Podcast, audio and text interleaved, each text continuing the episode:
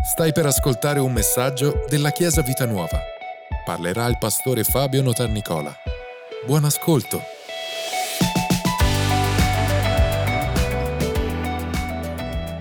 Il tema di quest'oggi, il titolo del messaggio è Il popolo che mi sono formato proclamerà le mie lodi. Il popolo che mi sono formato proclamerà le mie lodi. È il popolo che Dio si è creato e si sta formando. Siamo in Isaia capitolo 43, dal versetto 1, dice così, Ora così parla l'Eterno, così dice il Signore, il tuo creatore, un'altra traduzione dice, colui che ti ha creato, o Giacobbe, colui che ti ha formato, o Israele, non temere perché io ti ho riscattato, ti ho chiamato per nome, tu sei mio. Quando passerai per le acque io sarò con te, quando attraverserai i fiumi non ti sommergeranno, quando camminerai nel fuoco non sarai bruciato. E la fiamma non ti consumerà. Versetto 3 dice, poiché io sono l'Eterno il tuo Dio, il Santo di Israele, il tuo Salvatore. Ho dato l'Egitto come prezzo per il tuo riscatto, l'Etiopia e Seba al tuo posto, poiché tu sei prezioso ai miei occhi e onorato, e io ti amo io do uomini al tuo posto e popoli in cambio della tua vita. Non temere perché io sono con te. Farò venire la tua progenie dall'est e ti radunerò dall'ovest. E continua, dirò al settentrione, restituiscili e al mezzogiorno, non trattenerli. Fa venire i miei figli da lontano e le mie figlie dall'estremità della terra, tutti quelli che si chiamano col mio nome, che ho creato per la mia gloria che ho formato e anche fatto. Voglio concludere leggendo il versetto che, con quale abbiamo iniziato questa mattina, il versetto 21 dice, il popolo che mi sono formato proclamerà le mie lodi. Amen. Siamo nel libro di Isaia, sembra quasi di leggere un passo del Vangelo per come è dichiarato l'amore di Dio per noi, per come Dio si espone in quello che dice. Voglio farvi notare prima di tutto che il capitolo inizia con questo ma ora. Dite ma ora. Quando tu dici ma ora vuol dire che c'è stata tutta una storia prima e poi c'è questo ma che è avversativo, cioè cambia completamente. E qui, qui annuncia l'intervento, la decisione di Dio, l'iniziativa dell'amore di Dio nella nostra vita. Tutti noi possiamo raccontare che c'è stato un momento in cui, ma ora, da quel momento, Dio ha iniziato a lavorare nella nostra vita, o meglio, noi gli abbiamo permesso, abbiamo riconosciuto, i nostri occhi si sono aperti, la nostra vita è cambiata. Poi ci sono tante cose che abbiamo cambiato, ma c'è stato un punto, un momento di svolta. E io prego perché questa mattina sia questo momento per ciascuno di noi e in modo particolare per chi ancora non ha fatto questo passo. Qui dice ma ora, l'iniziativa dell'amore di Dio nella nostra vita. Sapete, diverse volte nel, nel, Vangelo, nel libro di Isaia ritroviamo questo, per esempio in Isaia 44.1 dice ora ascolta o Giacobbe mio servo, o Israele che io ho scelto, così dice l'Eterno che ti ha formato fin dal grembo materno. Vedete, questo versetto dice ora ascolta. hai avuto una vita pesante, hai avuto una settimana difficile, hai avuto un'esistenza complicata, ora ascolta. Fermati un attimo e ascolta. Ora ascolta. 49.5 dice, e ora dice l'Eterno che ti ha formato. Vedete che bello quando Dio interviene, va fino alla radice della nostra, della nostra origine, trasforma ogni cosa, ha una potenza di cambiare non solo il futuro, ma di redimere il nostro passato. E per questo che dice ogni volta, ora dice l'Eterno che ti ha formato fin dal grembo materno per essere suo servo. E Dio ti ricorda e si ricorda e ricorda a, tutti, a tutto il creato il suo piano per la tua vita. In Isaia 64, versetto 8 dice, tuttavia, o Eterno, tu sei nostro Padre, noi siamo l'argilla e tu colui che ci formi, noi tutti siamo opera delle tue mani. E qui finalmente è è il profeta che parla a nome di Israele. Noi siamo l'argilla nelle mani di Dio. Noi, vedete, il popolo di Israele in questo momento era deportato, aveva perso ogni cosa, era in una condizione umile, non solo umile, era proprio stato completamente eh, denigrato, completamente spogliato di ogni cosa, aveva perso ogni dignità, aveva perso tutto quello che Dio gli aveva promesso, la terra promessa, Gerusalemme, il Tempio, l'arca, tutto quanto, avevano perso ogni cosa. Eppure Dio ha il coraggio di far parlare il profeta e dire, ok, ma ora, ascolta, ora io intervengo nella tua vita, tuttavia ora intervengo. E, guardate che Israele si trovava in quella condizione per il suo peccato, per la sua ostinatezza. Non era stato un momento di sfortuna, proprio se l'era era stato ottuso nel suo cammino. So che tu assolutamente non ti immedesimi in questo, però c'è qualcuno che è anche ottuso nel suo cammino. E Dio dice, ok, ma io ora intervengo. Ora io intervengo. E guardate, dice, così dice l'Eterno che ti, ha for- che ti ha creato, o Giacobbe, e colui che ti ha formato, o Israele. Non è un caso che dica Giacobbe e poi dica Israele. Giacobbe è uno dei padri, uno dei patriarchi, no? Abramo, Isacco, Giacobbe. Giacobbe è colui che vedrà il suo nome, ha visto il suo nome trasformato da Giacobbe in Israele. E poi da lì nascerà il popolo di Israele. Poi con Giuseppe vanno in Egitto e tutto quanto. Non è un caso che dica prima Giacobbe e poi Israele, perché si riferisce proprio al fatto che il popolo di Israele lo sa, perché il popolo di Israele conosce la sua storia. Chiesa, devi conoscere la tua storia, la tua storia è qua, altrimenti Dio ti parla ma non capisci profondamente quello che ti sta dicendo. Qui sta dicendo, tu eri, ti ricordi, ti ho creato che eri Giacobbe, ma ti ho formato e sei diventato Israele. C'è una storia qua. Dio ha iniziato qualcosa con te, Chiesa, nel momento in cui tu eri, quando dice tu sei Giacobbe, formato, eh, creato, scusatemi, sta dicendo, per noi Chiesa può voler dire, tu sei nato di nuovo, tu sei una nuova creatura e questa è la cosa più importante, straordinaria. Però ascolta, io ti devo far diventare Israele, ti devo far diventare pienamente ciò che ho in mente per te, ti devo far diventare quel popolo che sa proclamare le mie lodi. Io ho, ho un progetto per te e, e, e, e, non ti preoccupare, non aver timore, io lavorerò in te e ti trasformerò.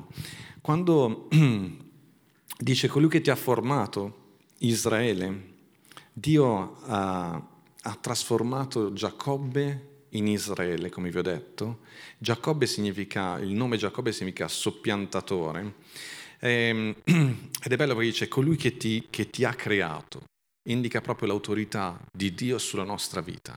Quando dice io sono colui che ti ha creato, intende dire guarda che non c'è nessuna autorità più alta nella tua vita di me. Noi come popolo di Dio, come figli di Dio, sappiamo che non c'è autorità più alta nella nostra vita del nome di Gesù. Non c'è nessuno che possa bloccare quello che Dio vuole fare nella nostra vita. Non c'è paura, non c'è uh, povertà, non c'è situazione economica della società. no, Dio dice, io sono colui che ti ha creato. Cosa ti stai mettendo in testa? Io sono colui che ti ha creato. Dio è l'autorità più alta ed è Lui che interviene e lavora nella nostra vita, come dice poi dopo con colui che è il vasaio che lavora eh, l'argilla. E dice, Dio ha creato Giacobbe e sa qual è il suo destino, sa qual è il suo scopo. Quando tu ti ricordi la tua origine, noi arriviamo, noi siamo figli di Dio, finché continui a mantenere vivo dentro di te la rivelazione che sei figlio di Dio, questo ti darà anche la destinazione, la capacità di guardare qual è il tuo destino. Io sono figlio di Dio e il mio destino è arrivare a casa del Padre. Quando io esco di casa al mattino, come tutti noi siamo usciti di casa, stasera tornerai a casa, perché? Perché quella è la tua origine. Spero che non ti dimenticherai l'indirizzo di casa. Quella è la tua origine. Se tu non torni a casa stasera è perché ti sei perso.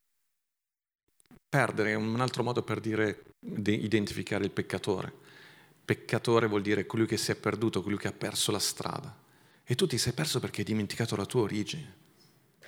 Popolo di Dio, non dimenticare la tua origine, non dimenticare chi sei. Tu sei figlio di Dio.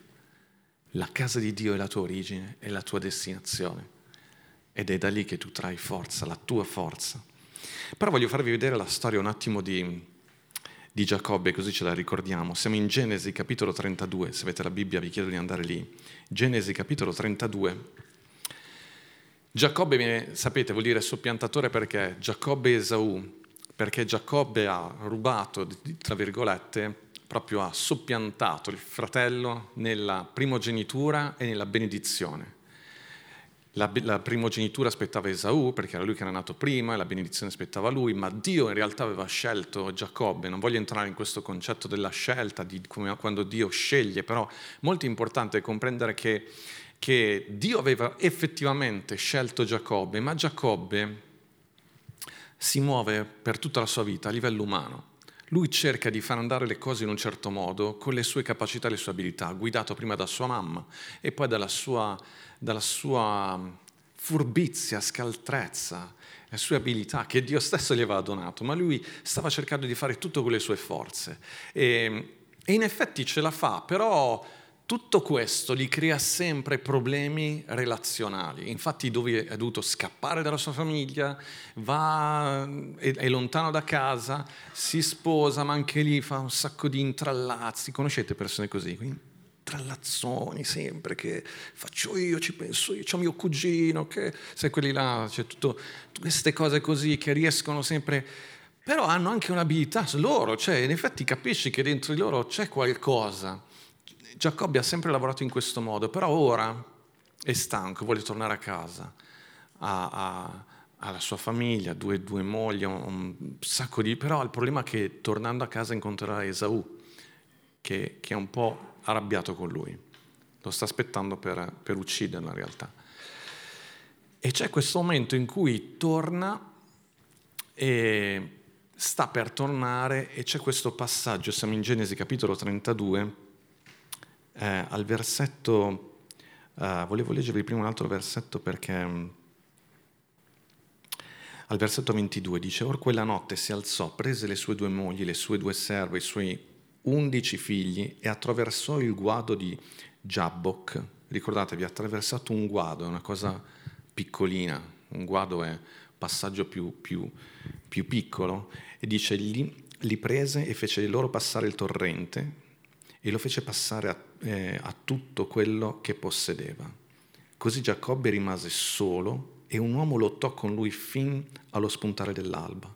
Quando quest'uomo vide che non lo poteva vincere, gli toccò la cavità dell'anca e la cavità dell'anca di Giacobbe fu slogata, mentre quello lottava con lui. E quegli disse, lasciami andare perché sta spuntando l'alba, ma Giacobbe disse, non ti lascerò andare se non mi avrai prima benedetto. L'altro gli disse, qual è il tuo nome? E gli rispose Giacobbe. Allora gli disse, il tuo nome non sarà più Giacobbe, ma Israele, perché tu hai lottato con Dio e con gli uomini e hai vinto. Giacobbe gli domandò e gli disse, ti prego, dimmi il tuo nome. A quello rispose, perché chiedi il mio nome? E qui lo benedisse. Allora Giacobbe chiamò quel luogo Peniel perché disse, ho visto Dio faccia a faccia e la mia vita è stata risparmiata.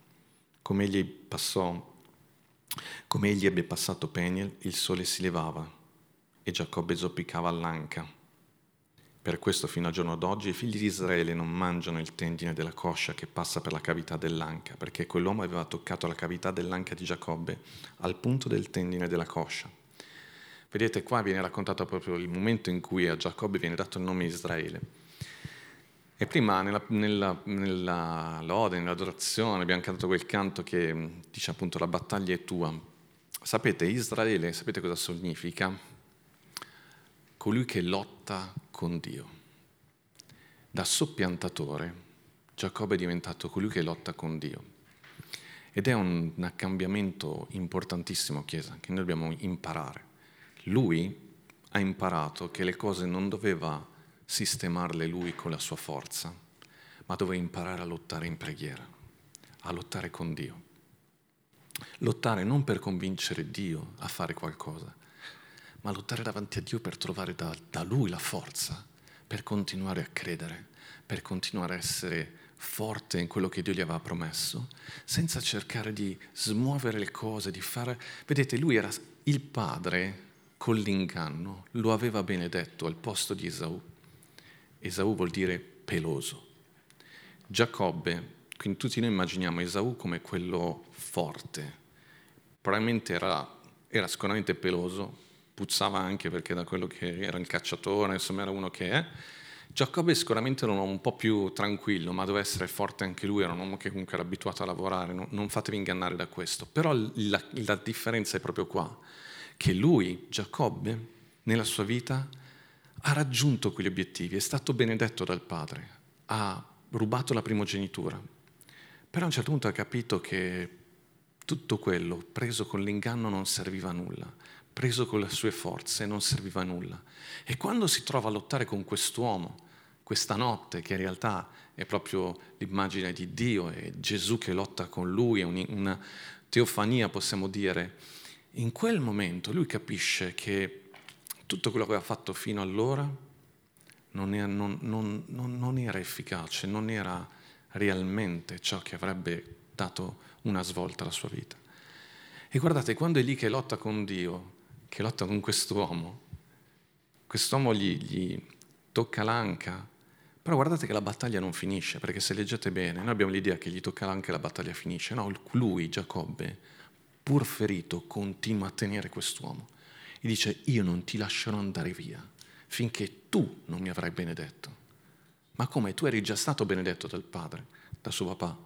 E guardate, per Israele la benedizione paterna era importantissima, tanto è vero che erano pronti a fare carte false pur di avere quella benedizione, perché avere la benedizione di Dio significava che qualunque cosa tu facevi saresti, avresti prosperato. Avere la benedizione di Dio voleva dire avere il favore di Dio sulla tua vita. E noi come popolo di Dio siamo benedetti, ma siamo benedetti da Dio. E lui è lì che lotta e dice io non ti lascio andare finché tu non mi avrai benedetto. Questa è una grandissima immagine per tutti noi. Perché? Perché a volte mi chiedo, ma quanto poco ci vuole per far sì che abbandoniamo il nostro posto di preghiera, il nostro posto di... Preghiera intendo dire la nostra fiducia in Dio, il nostro riposare in Dio, che non vuol dire che non lavori, però che la smetti di cercare di fare le cose con le tue forze naturali, che la smetti di cercare di, di muovere le cose, di manipolare le cose, di convincere gli altri di quello che tu sai fare o non sai fare, ma lascia al Signore, confidi in Lui, ascolti Lui e poi la tua lotta sta nel cercare di essere forte nella sua grazia, nel riposare nella sua parola, nel riposare. E guardate che è una lotta, sembra un controsenso, ma è una battaglia. È una battaglia quella di dare le priorità giuste alla tua vita e di rimanere lì in ascolto di Dio piuttosto che metterti subito tu a fare tutto. È una battaglia quella di pregare piuttosto che metterti sempre a discutere con gli altri. Sapete la cosa più bella di tutto questo? Che quando quest'uomo, quando Giacobbe diventa Israele e riceve la benedizione da parte di Dio direttamente da lui, lui incontrerà Esaù e si riappacificherà anche con Esaù il primo segno che noti, che il primo segno distintivo, proprio inconfondibile nella vita di una persona che è in pace con Dio, che Dio lo fa essere in pace anche con i suoi nemici, che in qualche modo, non si sa come, in maniera soprannaturale, tutto diventa più semplice. Ma perché sei tu che sei semplice? Perché finalmente sei uno, uno con Dio, uno con te stesso. Non sei sempre arrabbiato col mondo intero, non sei sempre arrabbiato con tutti quanti, perché? Perché hai imparato a discutere con Dio, piuttosto a litigare con Dio, ma con Lui. Capite cosa intendo dire litigare? Vuol dire che certe cose non le capiamo nella nostra vita, a volte ci sono delle cose, però invece di prenderla con gli altri, stai lì e dici che Signore, io, io se devo discutere, discuto con te. Io se devo litigare, litigo con te, perché a me non rimane fra me e te. Vero, non lo dice nessuno, vero? eh, poi c'è il dono di rivelazione, sei sempre queste paure qua di... Ci siamo? E tu lo vedi quando una persona, vedete, quest'uomo esce da lì ammaccato. A volte usciamo ammaccati, a volte la vita ci, ci, ammacca un po'. Qualcuno ritiene che Giacobbe sia rimasto zoppo per tutta la sua vita, altri ritengono che no, dopo un po' si sia guarito, non lo so. Io preferisco pensare che dopo un po' si è guarito. Però quest'uomo dentro era a posto. dentro era a posto, era sano dentro, era guarito dentro. E vi ricordo che, il versetto dal quale abbiamo iniziato, Isaia dice, ma ora così parla l'Eterno, il tuo creatore, colui che ti ha creato, o Giacobbe, colui che ti ha formato, o Israele. Dio si è preso un impegno con noi di portarci dall'essere Giacobbe a essere Israele. E questa è una promessa che riguarda tutti noi, tutti noi, nessuno escluso. È straordinario perché dice non temere, perché io ti ho riscattato, ti ho chiamato per nome, tu sei mio. Guardate come tutto quanto l'iniziativa è sempre di Dio. Io ti ho riscattato. Il riscatto è la redenzione, è la nuova nascita, è la liberazione per, per, per, chi stava ascoltando in quel momento, si riferiva all'uscita dall'esodo da parte del, di Israele, la libertà, la liberazione dalla schiavitù. Per noi lo sappiamo, è la nasc- nuova nascita, siamo stati liberati dal peccato, dalla, dalla, dalla, dall'autorità del nemico sulla nostra vita, siamo diventati luce in questo mondo e dice io ti ho riscattato, io ti ho chiamato per nome, io ti ho dato un nome. Guardate che Ve l'ho insegnato un'altra volta, ma dire io ti ho chiamato per nome non vuol dire semplicemente che lui sapeva il mio nome e ha azzeccato il mio nome. Per me già è un miracolo azzeccare il nome delle persone, però qui intende dire io ti ho dato un nome. Tu non avevi un nome, io te l'ho dato. Tu, dare un nome, biblicamente parlando, vuol dire proprio prendersi la responsabilità di quella persona. Quando nasce un bambino, i genitori cosa fanno? Gli danno un nome, in quel modo lo stanno riconoscendo. Non stanno soltanto dando un nome al bambino, stanno dicendo io, noi ci prendiamo cura di te e ti diamo un nome, ti diamo anche un cognome, nel senso che tu sei mio. Cosa succede? Perché noi genitori, i nostri figli, quando sono piccoli, andrebbero in giro sempre con lo stesso pantalone, sempre con la stessa maglietta, mi ricordo anch'io le discussioni. E tu come genitore dici, ma cambiati, ma non puoi andare in giro così, ma no, ma a me non mi interessa, ma sei mio figlio, faccio brutta figura io. Ok, non puoi andare in giro, ok, tutti i genitori che hanno figli adolescenti, preadolescenti sono con me. Quando tu vedi un, un giardino di una casa, quando io ogni, sto provando ad andare a camminare, a correre, ok, se mi vedete in giro all'alba, non mi sono perso, so dov'è casa, sto solo cercando di andare a correre. Sono passato da due minuti di corsa a quattro minuti. Io mi prendevo in giro, ma qualcuno mi ha fatto notare che è stato un guadagno del 100%, ok? C'è un miglioramento del 100%, e quindi questo mi ha dato grande, eh, grande sfolgolo, insomma. E, ehm, riesco a fare quattro minuti e Luca non dovevi venire oggi, che Luca, non so che per te quattro minuti non sono niente. Però senza mal di schiena, senza niente, ok? È una roba incredibile. E, ehm, perché ho detto questo? Perché... Uh, Guardo, cioè, sì, eh, grazie, perché ho trovato questo, c'è questa villa eh, che non avevo mai notato e c'è questa signora anziana che si prende cura di questo giardino, che è fantastico. Quando tu guardi un giardino di una villa e vedi che è ben curato, quel giardino ti parla di colui che, ti, che cura quel giardino. Eh, ti, parla della, della, uh, ti parla di colui che del proprietario di quel giardino. Poi ci sono case abbandonate, ci sono case dove l'erba è, ormai è una foresta. Uh, ok, quando Dio dice tu mi appartieni, significa mo ti faccio vedere come si cura un giardino. Adesso mi prendo cura io di te permettimi di prendermi cura di te. E quando io passo e vedo il giardino, dico che bel giardino, ma dentro di me quello che, che poi pensi subito è, wow, che bravo quella persona che si prende cura di quel giardino. Ha proprio una bella idea, perché non è soltanto il fatto di curarlo, è come sono disposte le cose. Quando uno vede la tua vita, deve dire wow. E poi subito dopo il pensiero è, ma che brava quella, Dio sta lavorando nella sua vita, guarda come si sta prendendo cura di lui. Quando un, un, i nostri figli prendono, eh, vengono lodati da qualcuno, alla fin fine la lode in qualche modo giunge ai genitori perché sono loro che si sono presi cura, sono loro che hanno formato quei, quei bambini, quei ragazzi. Capite, siamo, eh, piano piano ci avviciniamo al discorso della lode. Il popolo che proclamerà le mie lodi. Dio si sta formando un popolo. Noi siamo la testimonianza di Dio in questa terra. Dio si prende cura di te affinché le persone intorno a te si rendano conto di quanto grande è Dio che si sta prendendo cura di te, sta trasformando la tua vita, sta mettendo in ordine la tua vita. È, è, è il messaggio di Dio a questo mondo attraverso di te. Non temere perché io ti ho riscattato, io ti ho chiamato per nome, tu sei mio. Vedete, qui proprio lo dice chiaramente, tu sei mio.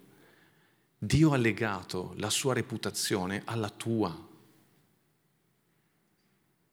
Chiesa, lo capite? Dio ha legato la sua reputazione alla tua, perché tu sei sua proprietà. Alleluia. Alleluia. E poi ci sono queste tre frasi meravigliose. Quando passerai per le acque, io sarò con te. Quando attraverserai i fiumi, non ti sommergeranno. Quando camminerai nel fuoco, non sarai bruciato e la fiamma non ti consumerà. Per noi sono sempre tre frasi, leggiamo così, ma per il popolo di Israele, quando ascoltava questo, immediatamente pensava alla sua storia. Vi ricordate che Giacobbe ha passato un piccolo torrente, qui si parla di fiume, qui, qui si parla, scusatemi, prima di acque, poi di fiume e poi di fuoco. Per Israele era chiaro che stava parlando di, dell'uscita dall'Egitto, quando il popolo di Israele ha passato il Mar Rosso, quando il popolo di Israele ha passato il Giordano, era un fiume ed è entrato nella terra promessa. E poi immediatamente Daniele, quando gli amici di Daniele sono stati gettati nella fornace ardente. Per noi come Chiesa, cosa vogliono dire queste cose? Dio ti sta ricordando, guarda che io sono stato con te quando hai passato le acque, quando sei nato di nuovo, quando sei stato liberato, riscattato.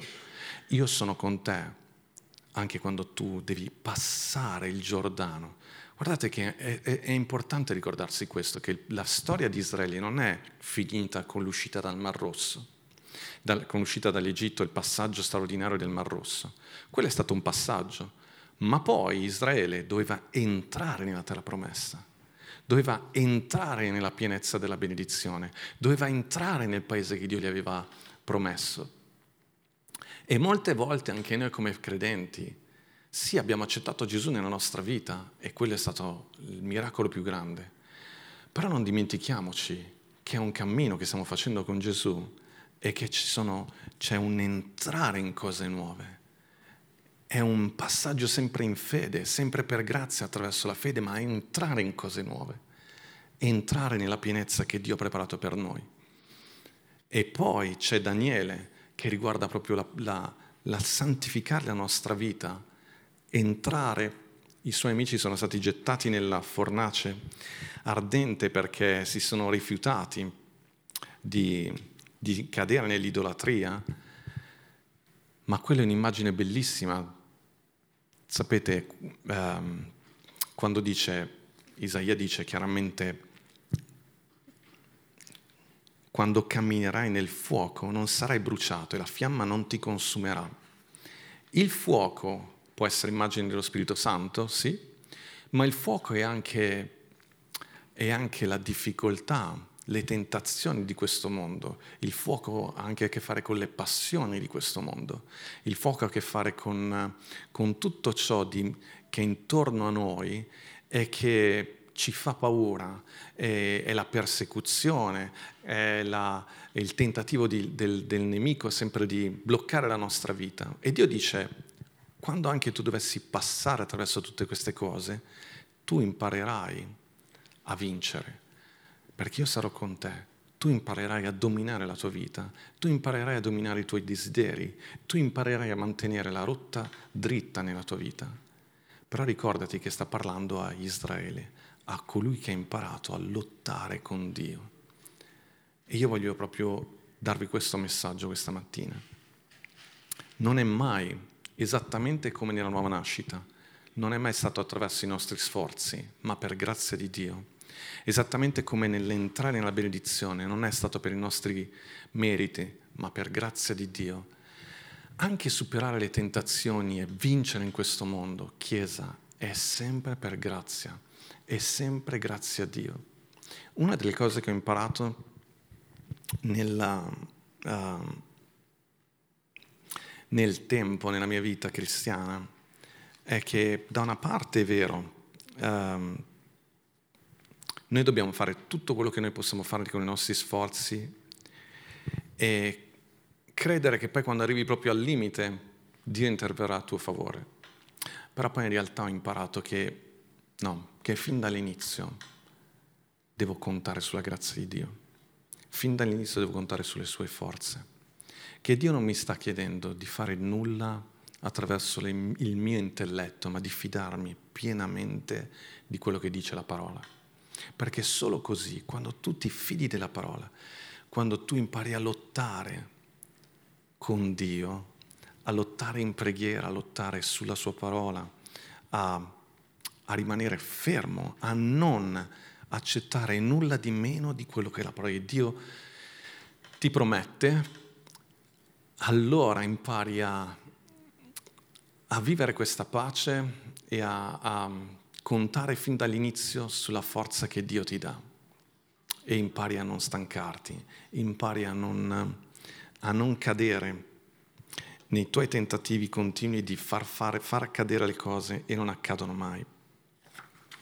E aspettare il tempo di Dio, aspettare quello che Dio ha preparato per te.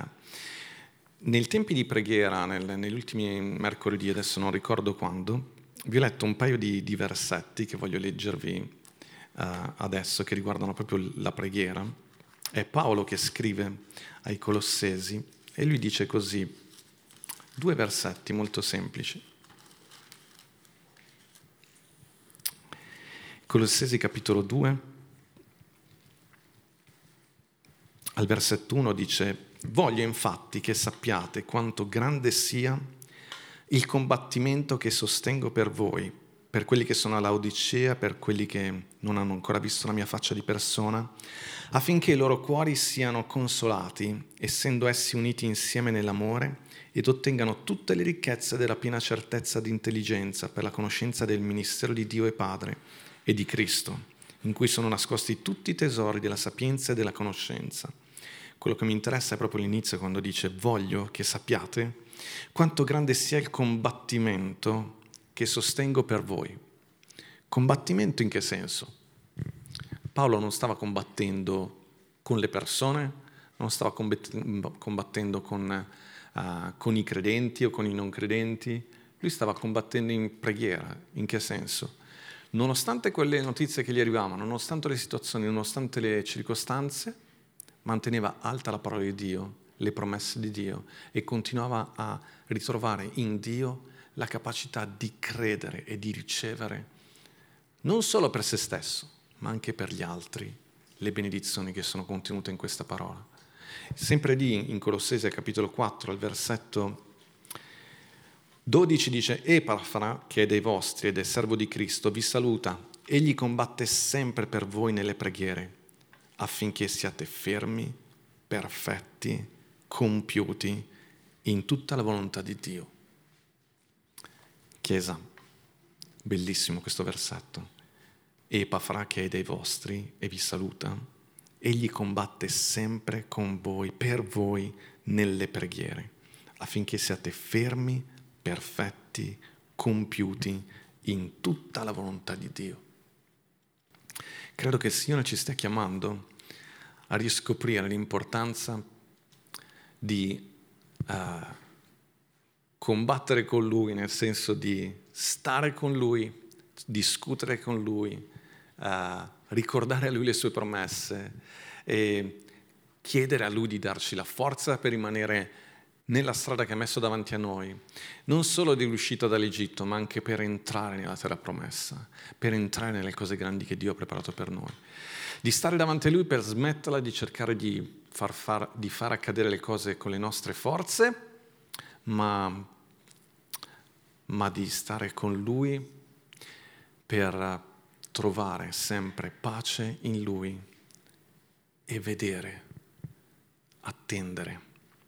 Ma intanto noi lavoriamo, lo sapete cosa intendo dire, non sto dicendo che non facciamo niente, però quando tu sei davanti a Dio e la smetti di muovere le cose tu, a un certo punto ti rendi conto che è Lui che sta agendo, che è Lui che si sta muovendo, che è Lui che ti sta trasformando e solo in quel momento puoi dare veramente gloria a Dio. Perché, perché potrei dire è solo per opera sua. Una cosa importante quando dice che Israele è colui che combatte con Dio, sta anche riconoscendo in quel momento il coraggio, il coraggio di Giacobbe. È diventato un uomo coraggioso, perché ci vuole coraggio di smettere di fare le cose con le proprie forze, ma di seguire quello che la parola di Dio ci dice. Ci vuole coraggio per smettere di... Guardate, la, la, Bibbia è piena di queste storie. Abramo ha cercato di avere un figlio con le sue forze e ha fatto un gran macello e poi ha dovuto imparare che la promessa era Dio che era in grado di adempiere la promessa. Uh, la stessa cosa gli apostoli, i discepoli con Gesù. A un certo punto volevano portare loro il regno di Dio, ma Gesù ha dovuto fargli capire che c'erano tempi e modi che Dio aveva stabilito. E ci vuole coraggio a volte, non a volte, sempre. Ci vuole coraggio a confidare in Dio e in Dio solamente. E noi questo anno, si intitola, si chiama La sposa coraggiosa, abbiamo parlato del coraggio. C'è stata una domenica molto importante, se non c'eravate o non vi ricordate, andate a riascoltare quel messaggio molto importante. La sposa coraggiosa. Il coraggio è una virtù, è una delle, forse la prima virtù che noi dobbiamo aggiungere alla nostra fede. Pietro dice aggiungete alla vostra fede la virtù, il coraggio, la capacità, la decisione di fare quello che bisogna fare, costi quel che costi. Chiesa, quello che c'è da fare sempre è pregare, stare alla presenza di Dio, ascoltare la sua voce. Ma c'è tanto da fare, abbi il coraggio, abbi fede stai lì. Ma io voglio parlare, voglio risolvere, voglio... Sì, va bene, ma prima parla col Signore, stai con Lui.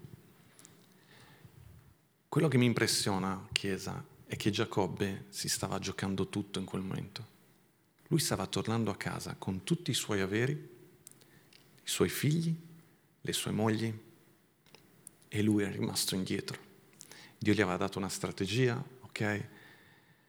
Però lui sapeva che quella notte, o meglio quel giorno, si sarebbe deciso tutto della sua vita. Eppure rimane lì a lottare con quest'uomo.